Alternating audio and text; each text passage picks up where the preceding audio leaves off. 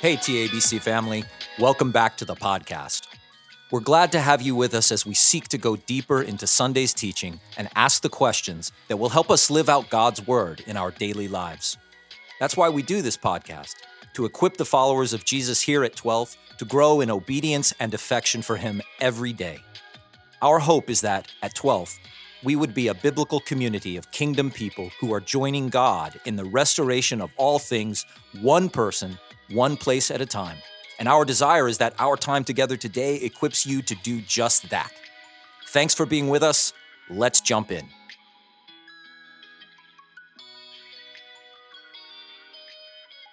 Hey, everybody, it is Garen and Jordan coming to you, talking about Garen's message on the 26th, the Sunday right after Thanksgiving. And man, Garen, you really know how to plan sermons according to the calendar. Yeah, isn't that crazy? You are good at that. Yeah, just make it. It's really crazy how that all worked out, because it really was, I felt like a God thing that it fell that way. When I was just plotting out, okay, I'll do chapter 10 here, chapter 12 here, 13 here. And then when I realized what 12 was about, I'm like, it's the Sunday after Thanksgiving. Yeah, so worked out perfect. And the message was, there was a lot of things you talked about, but it really honed in on gratitude, and it couldn't have been better timed. So well done, man. Well, we kind of skipped 11 because that's what we do here. We skip the hard passages. Yeah, we just skip the hard ones. And just go to the fluff. That's like 90% names. Yeah, it wasn't really a hard passage. It was just a lot of names. By hard, we mean hard to say. Hard to say. Because the names were ubiquitous and they were tough ones. So 11, give us the flyover. Not a lot of content. Yeah, it's just really they're repopulating the city. And they're like, we need to fill the city up. The wall's built. Some people volunteer, but not enough. So they draw lots, and 1 out of 10 people drew a lot that they had to go settle into the city. And as I was reading this, I was kind of like, okay, why would somebody not want to go to Jerusalem? It sounds like that's the happening place. But you were telling me people have, I mean, it's a largely agricultural society. Yes. So people have inherited land they probably don't want to leave. They got their whole life set up. And it would be a hassle to just move to the big city, new spot. So some were willing, but others were not. Especially that they had land from when they were driven out of the land. There was land that belonged to their family. And that's important to God, because every 7 years it would revert back to the family who originally owned it. So that went back more than 1,000 years. And so you want to go back to the land that your founding father who first came into the land settled on. Yeah. So do you think these families that are moving to Jerusalem, are they giving up that family land, do you think, or are they retaining it? You know, that's a good question. I am not sure about that. I wonder, I mean, if they lost it, that would explain why they didn't want to go. You know, like they would want to stay on that, but hopefully they got to retain it. Yeah, hopefully. My guess is that was so important in the Torah that there would have been some, I'm not sure. Some statute that let them keep it. Something. Either way, chapter 11 is about repopulating the city, whether it was by volunteer or by the casting of lots. And then we get into 12, and we talk about the dedication service for the wall, and there's lots of beautiful imagery and lots of detail about how and why they do that. And we won't go into very much of it, but the way that you explained it, there, I'll say this, there's a lot more to it than I thought when I first read it. I thought, oh, great, Ezra's taking a group, Nehemiah's taking a group, they're going to circle and meet. But the way that you explained it, there's a lot more going on than just my initial reading. So thanks for diving into that. Sure. And giving us that deep insight, because those were really cool. And then you talk about 2 essential practices of healthy community. The first is worship, and we'll talk a little bit about this. The second one we'll go more into, which is gratitude. But on this worship one, we've kind of already talked about it a little. You talked about how worship should be our number one priority, how it's commanded of all creation. My question to you, Garen, is why? Why is worship a command? And why does an all-perfect, all-powerful God need my puny worship? What's up with that? Yeah, and I would say the command to worship, because it can sound like, well, God, he's this... I mean, people have said this, like, what an ego. Like, I don't go around demanding worship. I would say the commands to worship aren't for, Scripture's so clear, he doesn't need us. In Acts 17, Paul says God doesn't need human worship to fill him up or anything. The command is that God knows he created us for himself. We are wired by him to believe, to belong, and to become. To become is to give our lives to something important. We're wired to belong to community, and we're along to believe or to worship something. We talked about that with the idolatry series. Yeah, right. And what he's saying is the human bent is to worship your wife or your kids. You're wired for me, and the only way to a true, enjoyable, fulfilled life is if you direct your love and your worship towards me. So it's for our good. That's why that Westminster Catechism, we're created to glorify God and enjoy him together. They're tying those two together, and what they're saying is true enjoyment comes in worshiping him. So he's pointing us to that, not because he needs it, because he knows the way we're designed, we need it. So you'd say we are creation that was created to worship. We're going to naturally worship something with our life. God knows it's in our best interest to worship him with our life. Yeah. And so it's really an act of love that he would command us to direct our worship towards him, because when we direct it to other things, it's going to leave us in a lurch somewhere. Yeah, right. So whoever created the car and just says, put gas in that's not, I know that's a little different, but still they're saying that because that's how it operates best. That's how it's designed. And he's like, this is what you're designed for. Yeah. You were designed to give worth to something. There are things around you that have lower levels of worth. It's the way you're created. I mean, we see that we're designed for giving worth because, I mean, just last night with the grandkids, they see the moon and it's a big full moon. So they bring you outside, come look at the moon. They drug me outside. And I don't mean that negatively. They took me outside several times yesterday to look at the snow.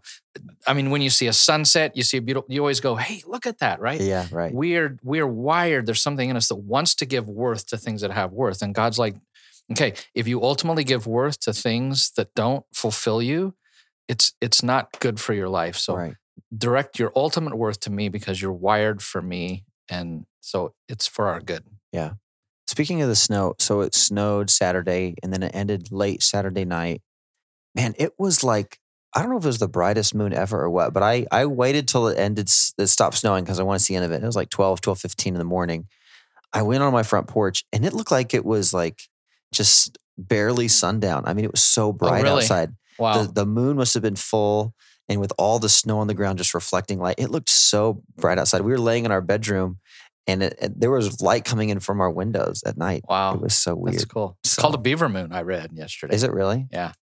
Where do you read that? Garen, you are just it just happened to be on my newsfeed. I wouldn't go look at that up, but I'd never even heard that. It's Sunday afternoon. It's church is over. Garen nestles into his office to read about the beaver moon. That's what he does with his alone time.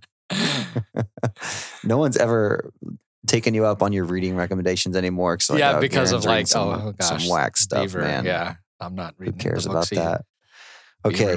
Okay. Back to worship. Back to good stuff here. So lots of ways to worship, Garen. Sometimes we think the only way to worship is in service while we're singing, but you talked about lots of ways to worship. We can give our money. We can give our time. We can serve others. We can lay down our life for something bigger than ourselves. There's lots of ways to worship. And there's lots of verses that mention these things in the Bible. Yeah. But for some reason, we have a hard time seeing beyond just like singing. Or more specifically, singing at 9:15 and 11 o'clock on Sunday mornings. That's what in our mind, when if I say, are you going to worship? There, people aren't even thinking so much the service is, we think that's the worship part of the service, right? And then the rest, who knows what it is. But so give us a real easy to understand everyday definition of worship. If it's not just singing, what is that definition that encompasses every part of our lives? Yeah, that's why that definition from Warren Wiersbe that I referenced that I think is such a powerful one. I'm looking for it right now, dude. The worship is the response of all that we are to all that God is. Worship is the response of all that we are to all that God is. And that is why true worship affects all of life. So all that we are. Everything. Not just the singing part of me, but every part of me. Okay. It's my serving part. It's my... what I do with my time. It's what do I do with my money. That's why the Bible talks about giving is worship and serving is worship. It's like, what are you doing with your whole life? And is it directed towards me? Okay. Great. So if you think that you're a good worshiper because you sing all the songs, there's more to it. Yeah. There's more to it. A lot more to it than that. And conversely, if that's not your strength and you're not big on the singing, good news is there's still lots of ways for you to worship. Yeah. So you still, you jump in and you do it. You maybe not as loud as your neighbor or something.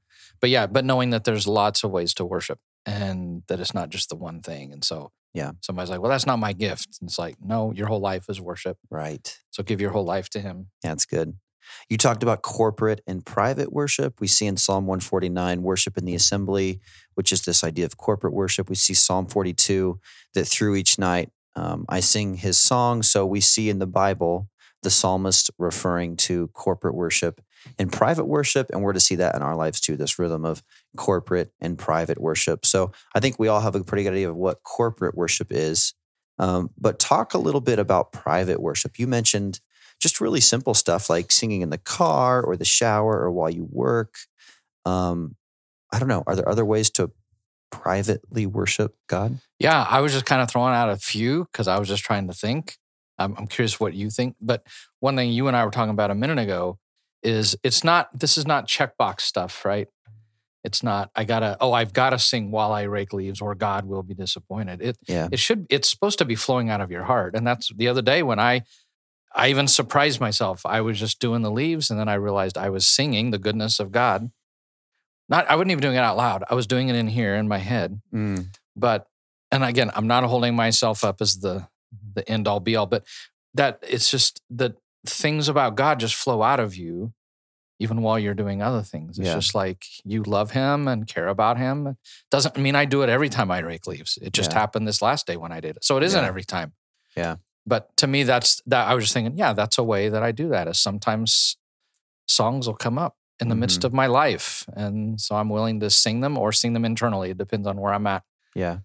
So I think that, the singing in those moments is great. But if it's my whole life, even like if a neighbor says, hey, would you help me move these boxes? And I cheerfully go do that. Is that not an act of worship to God? That is also an act of worship. So it's really just living your whole life in service to God and just with this full view of his goodness. And like my whole life is a response to that goodness. And it's joyful.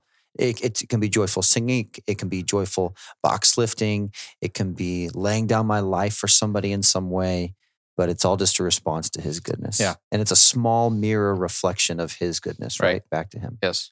So, okay.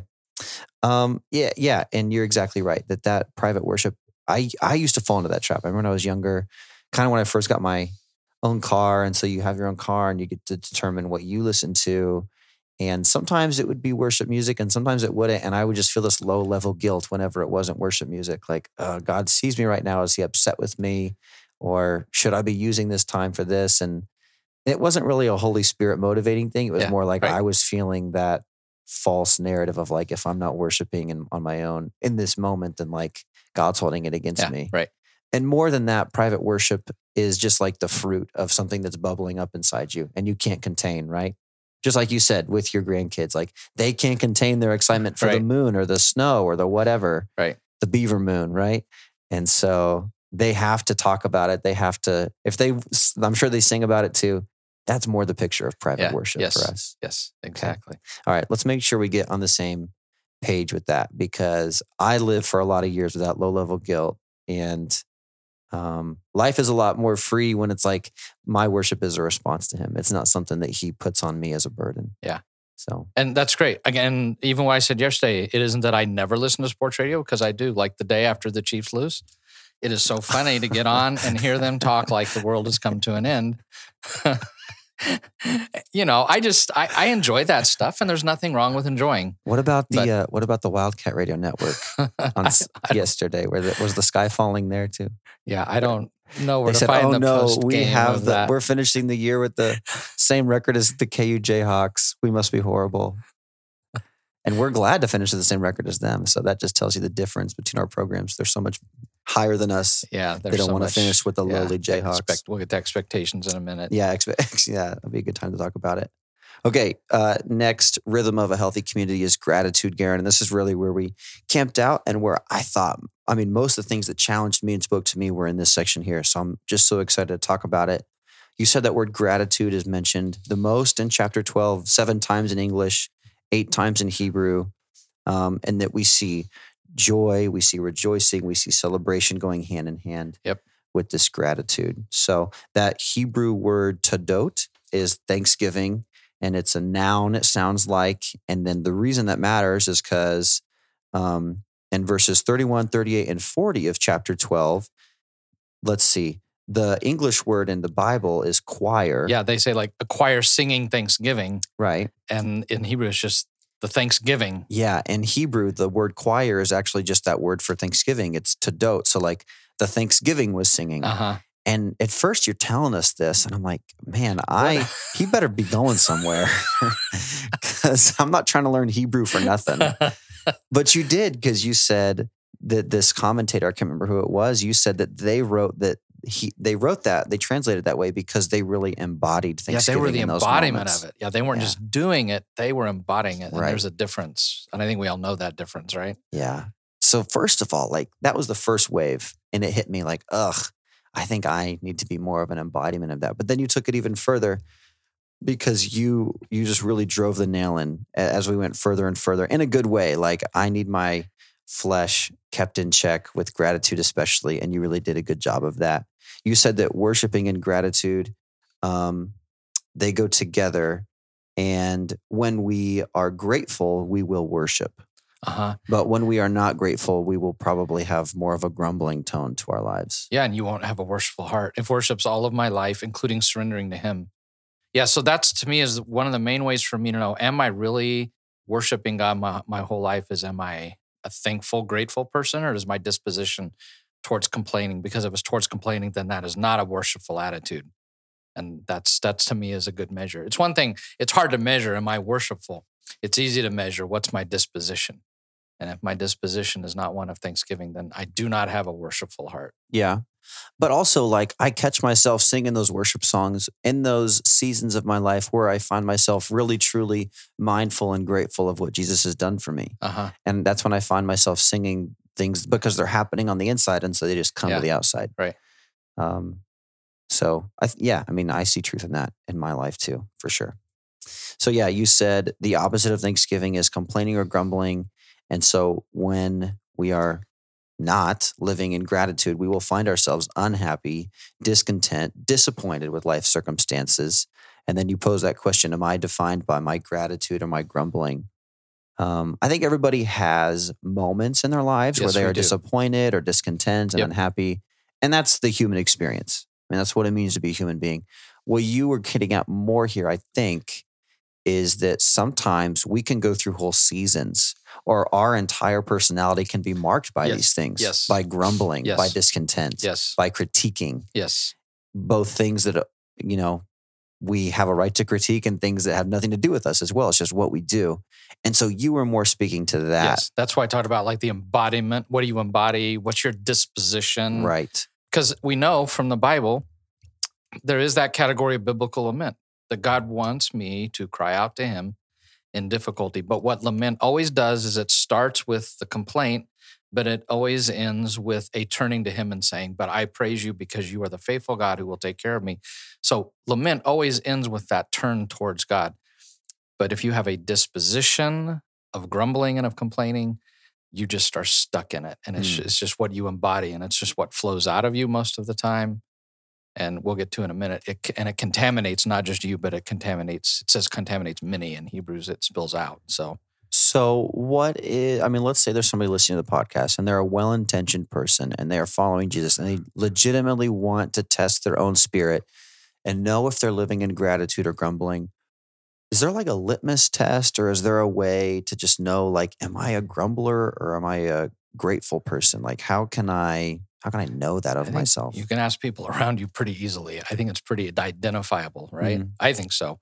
Because it is, you find the Bible, at least in the King James, fault finding. I mean, people that just nitpick things, they're always, there's people that talk to you and they'll be like, hey, I like, 90% of the time, they're like, man, that was great. I love that. They might occasionally have a thought about something. And then there's the people, the only time they tell you anything is always when something's wrong. Mm. And you're like, I have a sense there's a disposition there. I think there's a bent there. And I think people can know. And I think most people know that about themselves, that if they've got that bent or disposition, which is, you've talked about it flows out of a scarcity mentality. Right. They go hand in hand. Yeah.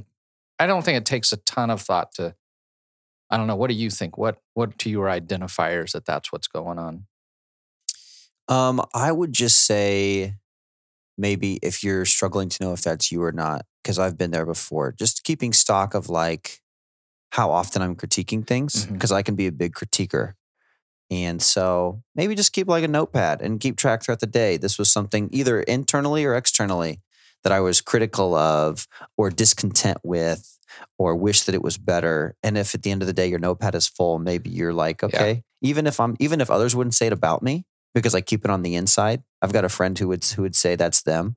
So the whole world doesn't know about their discontent in their heart, but they do.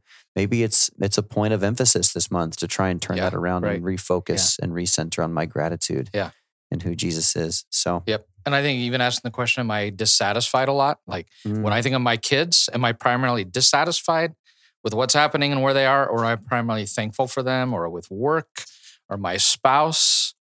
So if your level of dissatisfaction and disappointment, those two things are really high, frequently find yourself disappointed, that's probably because you've got that bent towards a grumbling, complaining spirit. Well, then you said that grumbling comes out of unmet expectations that in reality can never be met. Yep. So what you're saying is people who struggle with grumbling, they have a high bar for a lot of things. And it's not just a high bar. It's actually an unmeetable expectation on others or on a situation. Yep. And then, so they're just setting themselves up for disappointment. Yes. And when that hits, it's like their reason to grumble, their reason to critique. And it's like this self-serving cycle, because then they're critiquing and then something else doesn't meet the expectation. So they're back to that again. Yep. So maybe that's another thing to think about. What are our expectations of things? Yes. Are they realistic? Yes. And should, like you said, should I lower my bar on people and on things and let people be, you know, who they are? I don't just like let people just have an attitude of grace towards people. And instead of like, or at the very least, communicating those expectations to the person that you're expecting of them. Like I remember when Kate and I were first married and we were going through marriage counseling, and they told us that the majority of fights in marriages are because of unmet or uncommunicated expectations. Yes. Like I would expect something of Kate and she wouldn't even know it, and it created this animosity. So maybe we're doing that in our lives too. Like if I've got this expectation of Garen or whoever, it's like the very least I could do is communicate that to them. Yeah. And then we could have a discussion about it. Or they're at least aware that I'm expecting things of them. And they even take it a step further. Not only do they communicate it, but it has to be agreed upon. Because I may say to somebody, here's my bar for you. And they're like, I can't even meet that. Yeah. And I don't agree to that. You need to. And that's where discussion comes in. And then maybe we reset the bar. Yep. Reset the bar. And okay. Good stuff. What else? Okay. I had a few questions that I wanted to ask you. Uh-oh, here it comes. Feel like I'm ready. We'll say it's a call in. Oh, we just had a caller on line one, Garen. Just got a text from somebody. Yeah, text on line. Oh, you could do that. Yeah. No, let's not invite the people into that. That could get ugly. Okay. We'll just say we had a caller on line one. Caller on line one wants to know, Garen, okay, so in hard times, I get in a car accident, I get a bad medical diagnosis, I lose a loved one. Am I not like entitled to grumble there? Like, where's the line between healthy dissatisfaction with a situation? When does it cross the line over into grumbling that is the antithesis of gratitude? Yeah. How do I know I'm crossing that line and going into that? And to me, it relates to that lamenting, and it's what's my disposition or what's my habit. So again, lament is loud. God says, give me your pain. Tell me I'm frustrated. That person, those kids, whoever they were, knocked the mirror off my truck for the third time this year. And that cost me $300 every time or something, right? Whatever it is. Yeah. Probably that Jayhawk plate you got on there. That's probably what it is. So I'd like to hear from some of our K-State fans. I want to know maybe. Yeah. Where were they last night? Yeah. Where were they last night? Who listened on this? Adam Just, where were you, man? Adam's got a closet in his house and he just keeps putting your side mirrors in there. It's all full now. But okay. Yeah. There's nothing wrong. God wants me to give him that pain and that stuff, but he wants me to turn it over to him in trust. And so, yes, I give him my complaint. That's what lament is. But it always ends with, but Lord, I trust you with my life. I trust that you can redeem this. I trust, to me, Romans 8:28, that you will cause this thing to work for my good. I don't see it, but I believe that. And so, I can be upset for a week. But even in that weekly that conversation all week, am I turning it back to God and like, ultimately, I trust that you can redeem this for me? And I'm not just focused on that thing, but I keep turning back to you. That's the difference to me between a grumbling, complaining disposition and bent and embodiment and and one of trust. So God allows me to do that, but it's, where am I ending with that all the time? And how long do I get stuck in it? It's not a gag order on our true feelings in any sense. No. But it is about where we end up in that. Am I going to just sit in the anger and let it derail me? Or do I give it to God, bring it back to a knowledge that he is good, and allow him to walk through that with me? Yeah. Yes. And if I don't, then what starts happening is bitterness starts forming, which we'll get to in a second. Yeah. Because I'm not trusting him or turning it to him. And then ultimately, that thing is just stirring inside of me, and it's creating a root of bitterness, not just at the thing or the person, but essentially at him, because he allowed it and he's not taking care of it. Yeah. And then we'll get to that. But so God takes it even deeper than grumbling and complaining in that story. So that's why I went back to it. Caller number 2, thank you for holding, wants to know, Garen, what does gratitude look like in hard times? Maybe I'm going through something tough and I really have a well-intentioned heart and I really want to follow Jesus, but man, my feelings are in the toilet right now. I'm so broken over something. How could I possibly be expected to be grateful in a season where my heart is broken or my feelings aren't there? Yeah. We should sometime, I want to do a sermon on it, but on the idea of duty and delight, that sometimes things they come out of my heart, but other times I don't feel like it, but I can still do it because I know it's right. Mm-hmm. To me, that's where that comes in Romans 8. I did a sermon actually 15 years ago called Giving Thanks Through Gritted Teeth. Maybe I should come back. Most people haven't heard the story, but that even when a bad thing happens, I can be like, God, I don't see any good in this and I'm not happy. But I believe Romans 8:28 that you cause all things. And though I can't see it at all, and I don't even see how you can redeem this, I believe you can do that. And I'm not feeling it right now. Yeah. But I believe it up here. I really do. Would you help me to be patient through that? So yeah, there's times I don't feel it, but I really trust and have seen Romans 8:28 so much in my life. And I know I'll never see that out of the front mirror. I'll see it in the back mirror eventually, 2-3 years down the road. And so it's like— not your back mirror because it got broke off true, by those K-State punks. But we know what you're saying. Yeah. So what do you think matters more to God? The person who just won the lottery and is in church praising him on this mountaintop emotional high experience, like, yeah, Jesus, I love you. I'll give everything to you. Or the person sitting at their kitchen table because they just went through heartache. And even though they're crying and they're not feeling it, they're in their heart saying, okay, I'm still grateful for everything you've given me, God. Even though I'm not feeling it right now, I can still display gratitude towards you in a hard season. Which matters more to God? Yeah, and you and I did that in that undulation sermon, remember? Lord Lewis so wonderfully says, the prayers that matter the most to God are the ones that are offered in the hard times, not where in hard times I say thank you when I don't get it, but I'm thanking you in advance. And it's not even, Jordan, thanking him for the good things beside the bad thing, because in First Thessalonians 5:18, it says, give thanks in all things. This is God's will for you in Christ Jesus. So even to give thanks for that junk thing, but that comes out of a trusting of Romans 8:28 that you will redeem this for me. Yeah. And I don't feel it right now, and I'm kind of ticked about it, but I really believe that you will do something. So I want to thank you in advance, even though I can't see it, because I believe at some point I will understand how you made that into a good thing for me. Yeah. So yeah, that really I think is the true mark of trusting God, is that even when life is hard and it doesn't make sense to us, because we're beings that it needs to make sense to us. If I'm going to follow you, it's got to make sense. But when we can set that aside and say, even when it doesn't make sense, I'm going to still say that you're good and trust you. Man, that's when you know you've made it, because that's the Holy Spirit in you that's allowing you to do that. It's not your own flesh. Yeah, right. So that's pretty cool. Okay. Okay, quickly, we're almost out of time, but do you want to get in the time machine real quick and go back in time? Yeah, back in time. We're going to go back, not all the way to Exodus 15, because that'd be a long way. We don't have that much gas in the tank. But we're going to go back to maybe a month or so ago, maybe a little more, when you took us through Exodus 15 on a Sunday morning, talking about the Israelites and this test that God took them through. We won't go through the whole story, but essentially God takes them to a place and test the Israelites if they're going to have a grumbling spirit or a spirit of gratitude to this place called, that is later called Mara because of bitter water. And essentially, when God does not heal the water and give the Israelites good water, they grumble towards him, right? But what you were saying to us is there's a deeper story here, that it's not just about the Israelites needing water because they're thirsty.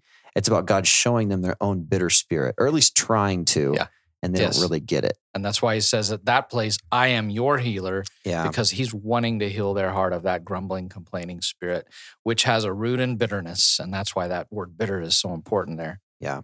So the bitter water in that story mirrors the bitter hearts of the Israelites. You know, they're looking for healed water. God wanted healed hearts in his people. And he showed them that under their grumbling spirit was bitterness in their souls, just like was bitterness in the water. So there's incredible layers to this story. And you read a really great quote. Could we? Yeah. I forgot who it was by. Wilkerson. Is it Bill? But the thing that was powerful for me, Jordan, out of that is God saying, I think revealing that under the hood of a complaining, grumbling spirit is bitterness. That's a really strong word, right? It's one thing if somebody said, Garen, you're a complainer. I'm like, yeah, okay. But if somebody said, you're bitter. I mean, that's a strong comment, right? Yeah. And I think that God says that that's what's under the hood of that is powerful. Wilkerson said, he says, for some people, a complaining, grumbling spirit, a bitter spirit is one of their signature sins they so easily get entangled to. It's baked into their character. He says a couple things where that may have come from. And he says, deep down, you were disappointed, and soon a seed and then a root of bitterness took root in your heart. And over time, it sprang up and blossomed. But no matter the bitterness, it is ultimately directed at God who allowed it and was over that circumstance. And so their bitterness was not just at the water and not just at Moses for bringing them there. They were really bitter and angry at God. And a few chapters later, God even says that. He's like, angry Moses, they're not mad at you. They're mad at me. Yeah. I'm the one they've got a problem with. And that's what's under my grumbling and complaining ultimately isn't even the person I'm complaining about or the thing. I'm ultimately complaining about God because he's not handling my life very well. Yeah.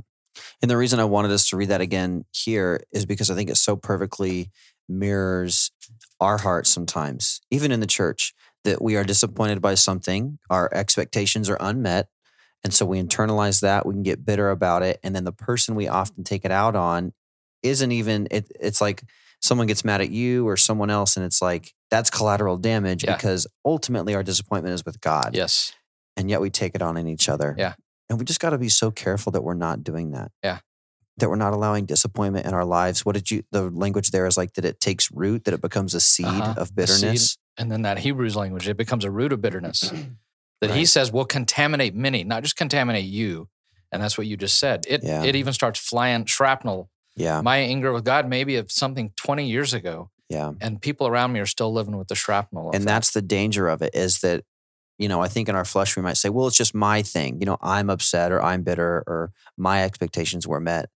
And so we feel justified in complaining about it, but we forget what it says in Hebrews 12 that like you just quoted to us, that it contaminates those around us. Yeah. And it's a really, really dangerous thing. Yeah. Especially in a fragile body like the church where, you know, that stuff gets out and it's so hard to heal it sometimes. Yes. So we just gotta be so careful about that stuff. Right. That's all it takes is one contaminated heart about one thing, and it starts spreading to other people, and pretty soon it's infecting the body.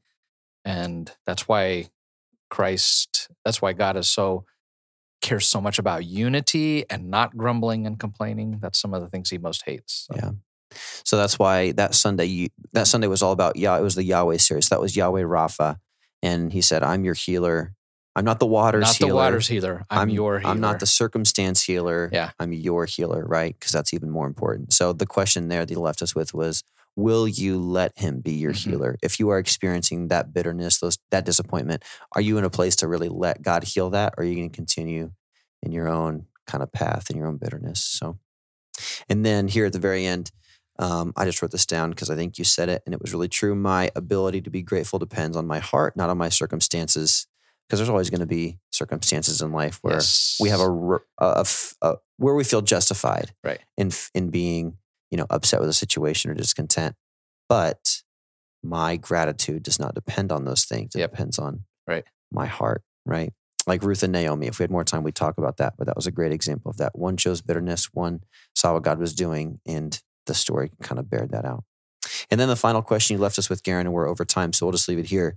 Is my life the embodiment of gratitude or grumbling? Which is, I walked away convicted by that because I can so easily be a grumbler.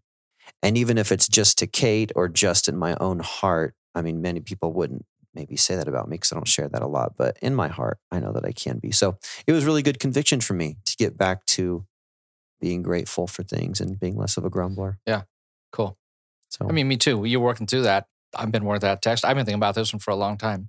I've been thinking about that Rapha thing for a long time. And I know I can, there are times I go through seasons, that's my bent. So it was good for me too. I'm glad you picked up on that. I kind of left that pregnant pause there for you to jump in. Yeah, for me to confess. So it took you a second. We actually edited out about 4 seconds of silence there. But Garen finally confessed. Well, I thought about, I need to say something to make me feel better. Yeah, I guess me too. Hey, and can I give a quick shout out to those of you who attended online actually fully dressed in a suit and tie, enjoying coffee, and not just sitting in your PJs and having hot chocolate. So just want to give out, and you were having like a full course meal.